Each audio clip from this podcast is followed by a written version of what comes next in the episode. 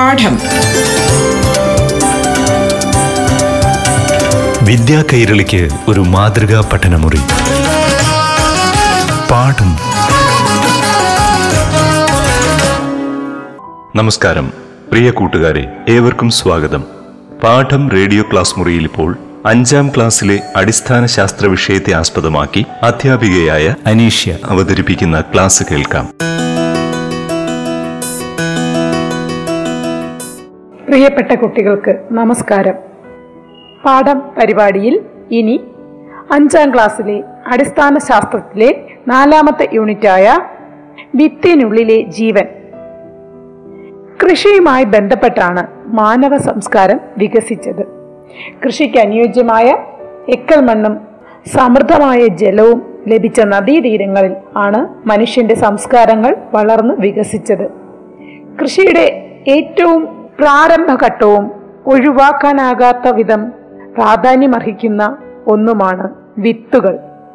വിത്ത് മുളയ്ക്കൽ വിത്ത് മുളയ്ക്കലിന് ആവശ്യമായ വിവിധ ഘടകങ്ങൾ മുളയ്ക്കുന്ന വിത്തിനുണ്ടാകുന്ന മാറ്റങ്ങൾ സസ്യങ്ങളുടെ വിവിധ പ്രജനന രീതി വിത്ത് വിതരണത്തിന്റെ പ്രാധാന്യം വിവിധ വിത്ത് വിതരണ രീതികൾ വിതരണത്തിനാവശ്യമായ അനുകൂലനങ്ങൾ വിത്ത് മുളയ്ക്കാൻ ആവശ്യമായ ഘടകങ്ങൾ കണ്ടെത്താനുള്ള പരീക്ഷണങ്ങൾ എന്നിവയൊക്കെ ഈ പാഠഭാഗത്ത് ചർച്ച ചെയ്യുന്നു. ഒരു വിത്തിലടങ്ങിയ സസ്യത്തിന്റെ വളർച്ചയാണ് മുളയ്ക്കൽ. ഇതിന്റെ ഫലമായി സസ്യത്തിന്റെ ഒരു തൈ ഉണ്ടാകുന്നു. ആ വിത്തിന്റെ ഉപാപചയ പ്രവർത്തനങ്ങളുടെ പുനഃപ്രവർത്തനം നടക്കുകയാണിവിടെ. ഇതിന്റെ ഫലമായി ബീജമൂലവും ബീജശീർഷവും ഉണ്ടാകുന്നു. സംവഹന വ്യൂഹമുള്ള സസ്യങ്ങളുടെ വിത്ത് ആൺ പെൺ സംയോജന ഫലമായി ഒരു വിത്തിലോ കോണിലോ ഉണ്ടാകുന്ന കാണപ്പെടുന്ന ഒരു ചെറിയ പൊതിയാണ്. മുഴുവനായി വികാസം പ്രാപിച്ച മിക്ക ചെടിയുടെയും വിത്തിൽ ഒരു ഭ്രൂണം അടങ്ങിയിട്ടുണ്ട്. ചില വിത്തുകളിൽ ഭക്ഷണം ഒരു പുറംപാളിക്കകത്തായി സൂക്ഷിച്ചു വച്ചിരിക്കുന്നു. ചില സസ്യങ്ങൾ അവയുടെ വിത്തുകളിൽ ഭ്രൂണത്തെ വഹിക്കുന്നില്ല. അത്തരം വിത്തുകളെ ഒഴിഞ്ഞ വിത്തുകളെന്നും പറയാം. അവ ഒരിക്കലും മുളയ്ക്കുന്നില്ല. ഒരു ഗുപ്തമായ വിത്ത് അതിന് പുറത്തുള്ള പാരിസ്ഥിതിക സാഹചര്യം അനുകൂലമാകാത്തതിനാൽ മുളയ്ക്കാൻ വേണ്ട ഉപാപചയ പ്രവർത്തനങ്ങൾ അവയിൽ നടക്കാത്തതിനാൽ മുളയ്ക്കുന്നില്ല. എന്നാൽ എപ്പോഴാണോ അനുകൂലമായ ബാഹ്യ പരിസ്ഥിതികൾ ഉണ്ടായാൽ അപ്പോൾ ഈ വിത്ത് മുളയ്ക്കുന്നതുമാണ്. താപനില ജലം ഓക്സിജൻ വായു തുടങ്ങിയ അനുകൂല സാഹചര്യങ്ങൾ ഒത്തുവന്നാൽ വിത്തും മുളയ്ക്കുമെന്ന് സാരം. ചില സമയങ്ങളിൽ പ്രകാശവും ഇരുട്ടും ഇത്തരം അനുകൂല സാഹചര്യങ്ങൾ ആകാറുണ്ട്. വിവിധ സസ്യങ്ങളുടെ വിത്തുകൾ മുളയ്ക്കാൻ വൈവിധ്യമുള്ള ഇത്തരം സാഹചര്യങ്ങൾ ആവശ്യവുമാണ്. ആ സസ്യത്തിന്റെ ചുറ്റുപാടുകളുടെ പാരിസ്ഥിതിക അവസ്ഥകൾ അതിന്റെ മുളയ്ക്കലിനെ സ്വാധീനിക്കുന്നു. വിത്ത് മുളയ്ക്കുന്നതിന് എന്തെല്ലാം ഘടകങ്ങൾ അത്യാവശ്യമാണ് എന്ന് കണ്ടെത്തുന്നതിനായി കുറച്ച് ലഘു പരീക്ഷണങ്ങൾ നിങ്ങളുടെ പാഠപുസ്തകത്തിൽ നിർദ്ദേശിച്ചിട്ടുണ്ട്. അവയിൽ ഏറ്റവും ആദ്യമായി വിത്ത് മുളയ്ക്കാൻ മണ്ണ് ആവശ്യമാണോ എന്ന് നമുക്ക് പരിശോധിക്കാം.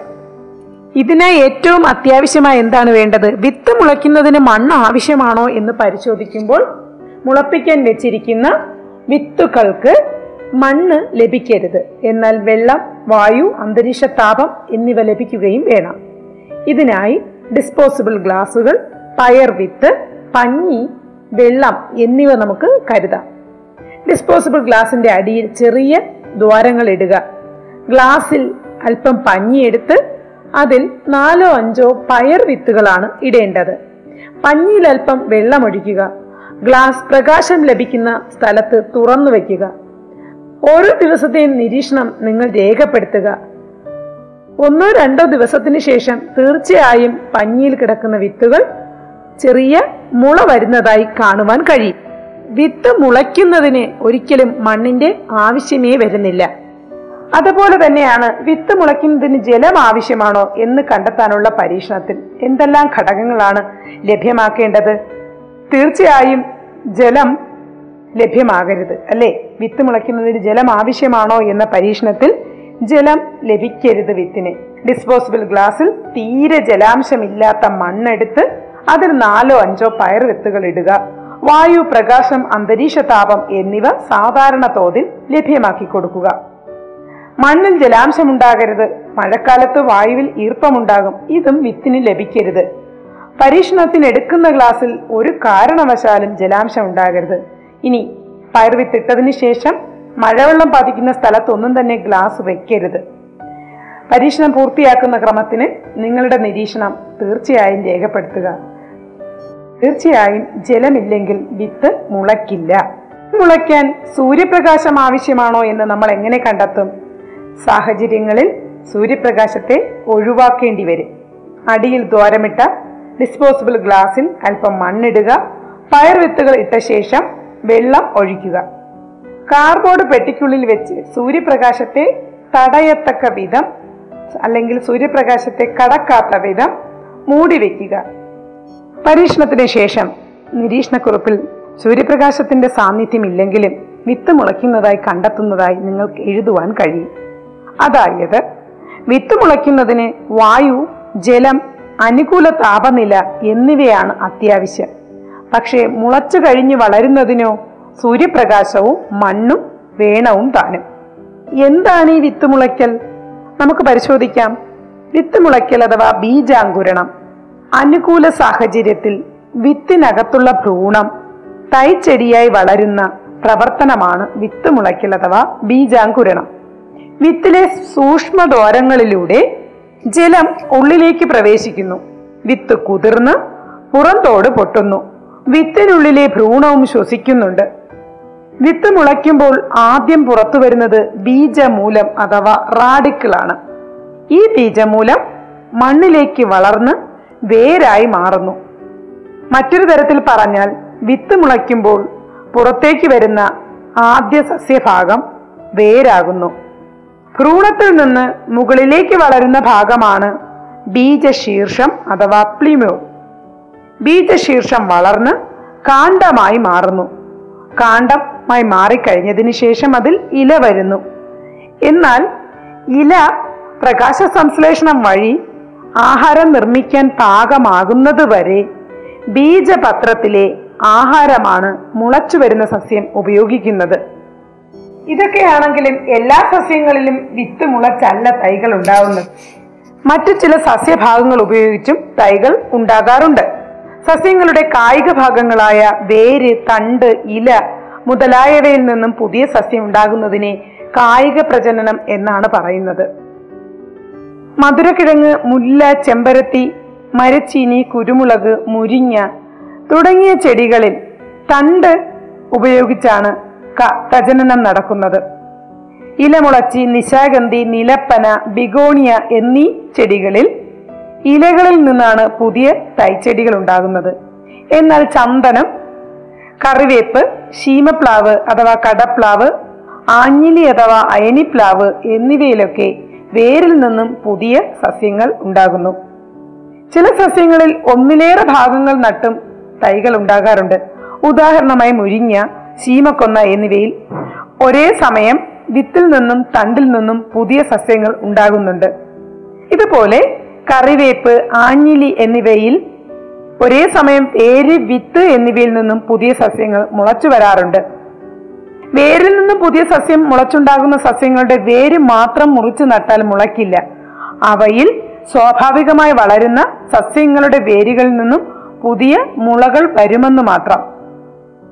വിത്തുപയോഗിച്ച് പുതിയ തൈച്ചെടികൾ ഉണ്ടാകുന്ന രീതിയെ ലൈംഗിക പ്രത്യുൽപാദനം എന്നാണ് പറയുന്നത് അല്ലെങ്കിൽ ലൈംഗിക പ്രജനനം എന്ന് അറിയപ്പെടുന്നു. നെല്ല് മാവ് കശുമാവ് കാശിത്തുമ്പ വഴുതന തെങ്ങ് തുടങ്ങിയവയൊക്കെ വിത്തിൽ നിന്നും പുതിയ സസ്യങ്ങൾ അഥവാ പുതിയ തൈച്ചെടികൾ ഉണ്ടാകുന്നവയാണ്. നിങ്ങൾക്ക് ചുറ്റുമുള്ള സസ്യങ്ങളെ നിരീക്ഷിച്ച് അവയിലെ പ്രജനന രീതി കണ്ടെത്തി രേഖപ്പെടുത്തുവാൻ ശ്രദ്ധിക്കുക. വിവിധ സസ്യങ്ങളിൽ വിത്ത് വിതരണം ചെയ്യുന്ന രീതികളും വിതരണത്തിനുള്ള അനുകൂലനങ്ങളും തുടങ്ങിയ ആശയങ്ങളും ഈ പാഠഭാഗത്ത് ഇനി നമുക്ക് പങ്കുവയ്ക്കാനുണ്ട്. ഈ പാഠഭാഗത്തിന്റെ അറിവുകൾ അവസാനിക്കുന്നില്ല. വീണ്ടും അടുത്ത പാഠം പരിപാടി വീണ്ടും കണ്ടുമുട്ടാം. അതുവരേക്കും നന്ദി നമസ്കാരം. പാഠം. വിദ്യാ കൈരളിക്ക് ഒരു മാതൃകാ പഠനമുറി. പാഠം.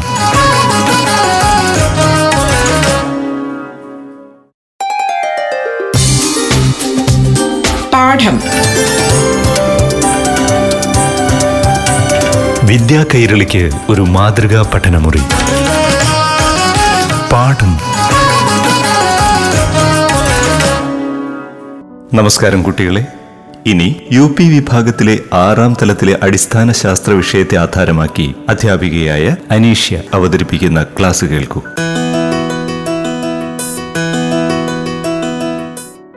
പ്രിയപ്പെട്ട കുട്ടികൾക്ക് നമസ്കാരം.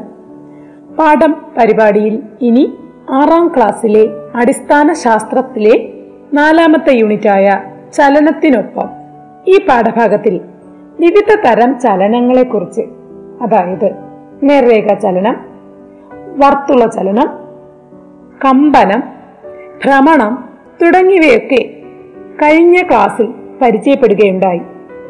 അതിൽ ദോലനം എളുപ്പത്തിലും വളരെ പെട്ടെന്നുമുള്ള ദോലനം കമ്പനം എന്നിവയും പരിചയപ്പെട്ടു. ഇനി നമുക്ക് ചലനത്തെ പ്രയോഗത്തിൽ വരുത്തിയാലോ? വിവിധ ഉപകരണങ്ങളിലും യന്ത്രങ്ങളിലും വ്യത്യസ്ത ഇനം ചലനങ്ങൾ ഉപയോഗപ്പെടുത്തുന്ന സന്ദർഭങ്ങളൊന്ന് പരിശോധിച്ചു നോക്കാം. ചെണ്ടയുടെ ഡയഫ്രം ഇവിടെ ചലനത്തിന്റെ രീതി ദോലനമാണ് ദോലനം കൊണ്ട് എന്താണ് പ്രയോജനം? ചെണ്ടയുടെ പ്രയോജനം എല്ലാവർക്കും അറിയാം. ചെണ്ടയുടെ ഡയഫ്രത്തിന്റെ ഉപയോഗം ശബ്ദമുണ്ടാക്കുകയാണ് അല്ലേ? ചെണ്ടയുടെ ഡയഫ്രത്തിന്റെ ദോലനം കൊണ്ട് നമുക്ക് ശബ്ദമുണ്ടാകുന്നു. അതുപോലെ കറങ്ങുന്ന കസേര. കറങ്ങുന്ന കസേര നിങ്ങൾ ഓഫീസുകളിലും മറ്റും കണ്ടു കാണും. ഭ്രമണമാണ് ചലനരീതി. എന്താണ് ഉപയോഗം? കസേരയിൽ ഇരിക്കുന്ന ആൾക്ക് എഴുന്നേൽക്കാതെ എല്ലാ വശങ്ങളിലേക്കും തിരിയുവാൻ കഴിയുന്നു. ക്ലോക്കിലെ സൂചിയുടെ അഗ്രഭാഗം പരിശോധിച്ചു നോക്കൂ. വർത്തുള ചലനമാണ് ചലനത്തിന്റെ രീതി. ഉപയോഗമാണെങ്കിലോ സമയം കാണിക്കുന്നു. തയ്യൽ മെഷീനിലെ ചെറിയ ചക്രം. ചലനരീതി തീർച്ചയായും ഭ്രമണമാണ്. തയ്യൽ സൂചിയെ ചലിപ്പിക്കുകയാണ് അവിടെ ഉപയോഗം. ഇനിയൊരു ലിഫ്റ്റ്. ലിഫ്റ്റിന്റെ ചലനം നേർരേഖാ ചലനമാണ് കെട്ടിടങ്ങളിലേക്ക് കയറലും ഇറങ്ങലും ഇവ എളുപ്പമാക്കുന്നു. ഊഞ്ഞാൽ. ഊഞ്ഞാലിലെ ചലനമാണ് ദോലനം. ദോലനം വിനോദത്തിന് വേണ്ടിയാണ് ഊഞ്ഞാലിൽ ഉപയോഗപ്പെടുന്നത്. വീണയിലെ കമ്പി. വീണയിലെ കമ്പി ദോലനം അഥവാ വളരെ പെട്ടെന്നുള്ള കമ്പനമാണ്. ഇതും ശബ്ദമുണ്ടാക്കുന്നു ചെണ്ടയിലെ പോലെ. പൊടിമില്ലിലെ ചക്രങ്ങൾ ധാന്യങ്ങൾ പൊടിക്കുന്ന മില്ലിലെ ചക്രങ്ങളാണ് ഉദ്ദേശിക്കുന്നത്. അവിടെ ഭ്രമണമാണ് സംഭവിക്കുന്നത്. പൊടിക്കുന്ന യന്ത്രഭാഗങ്ങളെ ചലിപ്പിക്കുന്നതാണ് അവിടുത്തെ ഉപയോഗം. ഇനി നിങ്ങൾക്കൊരു കളിപ്പങ്ക ഉണ്ടാക്കാൻ പറഞ്ഞു തന്നാലോ? ആവശ്യമായ സാധനങ്ങൾ ചെറിയ പ്ലാസ്റ്റിക് ബോട്ടിൽ ഈർക്കിൽ നൂൽ കാർഡ്ബോർഡ് കഷ്ണം മുത്ത് പശ എന്നിവയാണ്. പാഴ്വസ്തുക്കളായ വീട്ടിൽ തന്നെ വരുന്ന പ്ലാസ്റ്റിക് കുപ്പികൾ നിങ്ങൾക്ക് ഇതിനായി ഉപയോഗപ്പെടുത്താം. നെയ് ലേഹ്യം പാൽപ്പൊടി എന്നിവ വരുന്ന ഉപയോഗശൂന്യമായ പ്ലാസ്റ്റിക് കുപ്പികൾ ഉപയോഗിക്കാം നിർമ്മാണത്തിന്. ഇങ്ങനെ കിട്ടുന്ന കുപ്പികളുടെ ബോട്ടിലുകളുടെ അടിഭാഗത്ത് അടപ്പിലും അടിഭാഗത്തും പാർശ്വവശത്തും സുഷിരങ്ങൾ ഉണ്ടാക്കുക. കാർഡ് ബോർഡിൽ നിന്ന് ഒരു പങ്കയുടെ അതായത് ഫാൻ പോലെയുള്ള പങ്കയുടെ ദളങ്ങൾ വെട്ടിയെടുക്കുക. ഈർക്കിലിന്റെ മുകളറ്റത്ത് മുത്ത് കോർത്തു വെച്ച് പങ്കയുടെ ദളങ്ങൾ മുത്തിനു മുകളിൽ പശയിട്ട് ഉറപ്പിക്കുക. ഈർക്കിലിന്റെ മധ്യഭാഗത്ത് നൂൽ കെട്ടുക. സ്വതന്ത്രമായി തിരിയത്തക്ക വിധം ബോട്ടിലിന്റെ അടപ്പിലും താഴെയുമുള്ള സുഷിരങ്ങളിലൂടെ ഈർക്കിൽ കടത്തിവെക്കുക നൂലിന്റെ സ്വതന്ത്ര അഗ്രം ബോട്ടിലിന്റെ പാർശ്വഭാഗത്തെ സുഷിരത്തിലൂടെ പുറത്തെടുക്കുക. നൂലിന്റെ അറ്റത്ത് ഒരു ഈർക്കിൽ കഷ്ണം കെട്ടിവെക്കുക ഇനി നമുക്ക് പങ്ക കറക്കാം. ഈർക്കിലിൽ തിരിച്ചുകൊണ്ട് നൂൽ മുഴുവൻ അതിൽ ചുറ്റിയെടുക്കുക. നൂലിന്റെ സ്വതന്ത്രാഗ്രം വലിച്ചു നോക്കൂ. കളിപ്പങ്ക കറങ്ങുന്നത് കാണുവാൻ കഴിയും. നൂലിലേക്ക് കൊടുത്ത ബലം അഥവാ നൂലിലുണ്ടായ ചലനം പങ്കയുടെ പിറകിൽ എത്തിച്ചത് എങ്ങനെയാണെന്ന് നിങ്ങൾ ചിന്തിക്കുക. നമ്മൾ ഒരിടത്ത് നൽകുന്ന ബലം മറ്റൊരിടത്ത് എത്തിച്ച് ചലിപ്പിക്കുന്ന മറ്റ് എന്തെല്ലാം ഉപകരണങ്ങളുണ്ട്? നിങ്ങൾക്ക് സുപരിചിതമായ സൈക്കിളിനെ കുറിച്ചൊന്ന് ആലോചിച്ചു നോക്കൂ. സൈക്കിൾ ചവിട്ടുമ്പോൾ നാം പെഡലിൽ ബലം പ്രയോഗിക്കുന്നു. ഈ ബലം വലിയ പൽചക്രത്തെ അതായത് സൈക്കിളിന്റെ വീലിനെ ചലിപ്പിക്കുന്നു. ഈ ബലം വലിയ പൽചക്രത്തെ അതായത് സൈക്കിളിന്റെ ഉള്ളിലുള്ള വീലിനുള്ളിലെ പൽചക്രത്തെ ചലിപ്പിക്കുന്നു. ഇത് ചെയിനിനെയും തുടർന്ന് സൈക്കിളിന്റെ വലിയ ചക്രത്തെയും ചലിപ്പിക്കുന്നു. പൊടി മില്ലിൽ അഥവാ ധാന്യങ്ങൾ പൊടിക്കുന്ന മില്ലിൽ നിങ്ങൾ പോയി കഴിഞ്ഞാൽ മോട്ടോറിൽ നിന്ന് ബെൽറ്റ് വഴി ബലത്തെ യന്ത്രത്തിലെത്തിച്ച് യന്ത്രത്തെ കറക്കുകയും ധാന്യങ്ങൾ പൊടിപ്പിക്കുകയും ചെയ്യുന്നത് കാണാം. ഇനി തയ്യൽ മെഷീൻ പരിശോധിച്ചു നോക്കിക്കഴിഞ്ഞാൽ തയ്യൽ മെഷീനിൽ പെടലിൽ നൽകുന്ന ബലം കമ്പി വലിയ ചക്രം നാട ചെറിയ ചക്രം എന്നിവ വഴി സൂചിയിലെത്തുകയും തുണിയിൽ തയ്യൽ വീഴ്ത്തുകയും ചെയ്യുന്നതായി കാണാം. ഇത്തരത്തിൽ വിവിധ യന്ത്രഭാഗങ്ങളിൽ നിരീക്ഷിച്ചു കഴിഞ്ഞാൽ നമുക്ക് കണ്ടെത്താൻ കഴിയുന്ന കാര്യമാണ്. ഒരു യന്ത്രത്തിൽ നൽകുന്ന ബലത്തെ മറ്റു യന്ത്രങ്ങളിലേക്കോ യന്ത്രഭാഗങ്ങളിലേക്കോ എത്തിച്ച് അവയെ കൂടി ചലിപ്പിക്കാൻ സാധിക്കും. ചെയിൻ ബെൽറ്റ് ചക്രവും ആക്സിലും തുടങ്ങിയ സംവിധാനങ്ങൾ ഇതിനായി ഉപയോഗിക്കുന്നു. ഇത്തരത്തിൽ യന്ത്രത്തിൽ ഒരിടത്ത് നൽകുന്ന ബലത്തെ മറ്റിടങ്ങളിലേക്ക് വളരെ എളുപ്പത്തിൽ എത്തിക്കുവാനും യന്ത്രഭാഗങ്ങളുടെ ചലനത്തെ വളരെ വേഗം നിയന്ത്രിക്കുവാനും ഉപയോഗിക്കുന്ന മറ്റൊരു രീതിയാണ് പൽചക്രങ്ങൾ അഥവാ ഗിയറുകൾ. ഇതിന്റെ വളരെ ചെറിയ ഒരു മോഡൽ നിർമ്മിക്കുവാനുള്ള വിധം പാഠപുസ്തകത്തിൽ നൽകിയിട്ടുണ്ട്. ഒരു മരപ്പലകയിൽ പരസ്പരം ചേർന്ന് നിൽക്കുന്ന രീതിയിൽ ആണി ആണിയടിച്ചുറപ്പിക്കുക.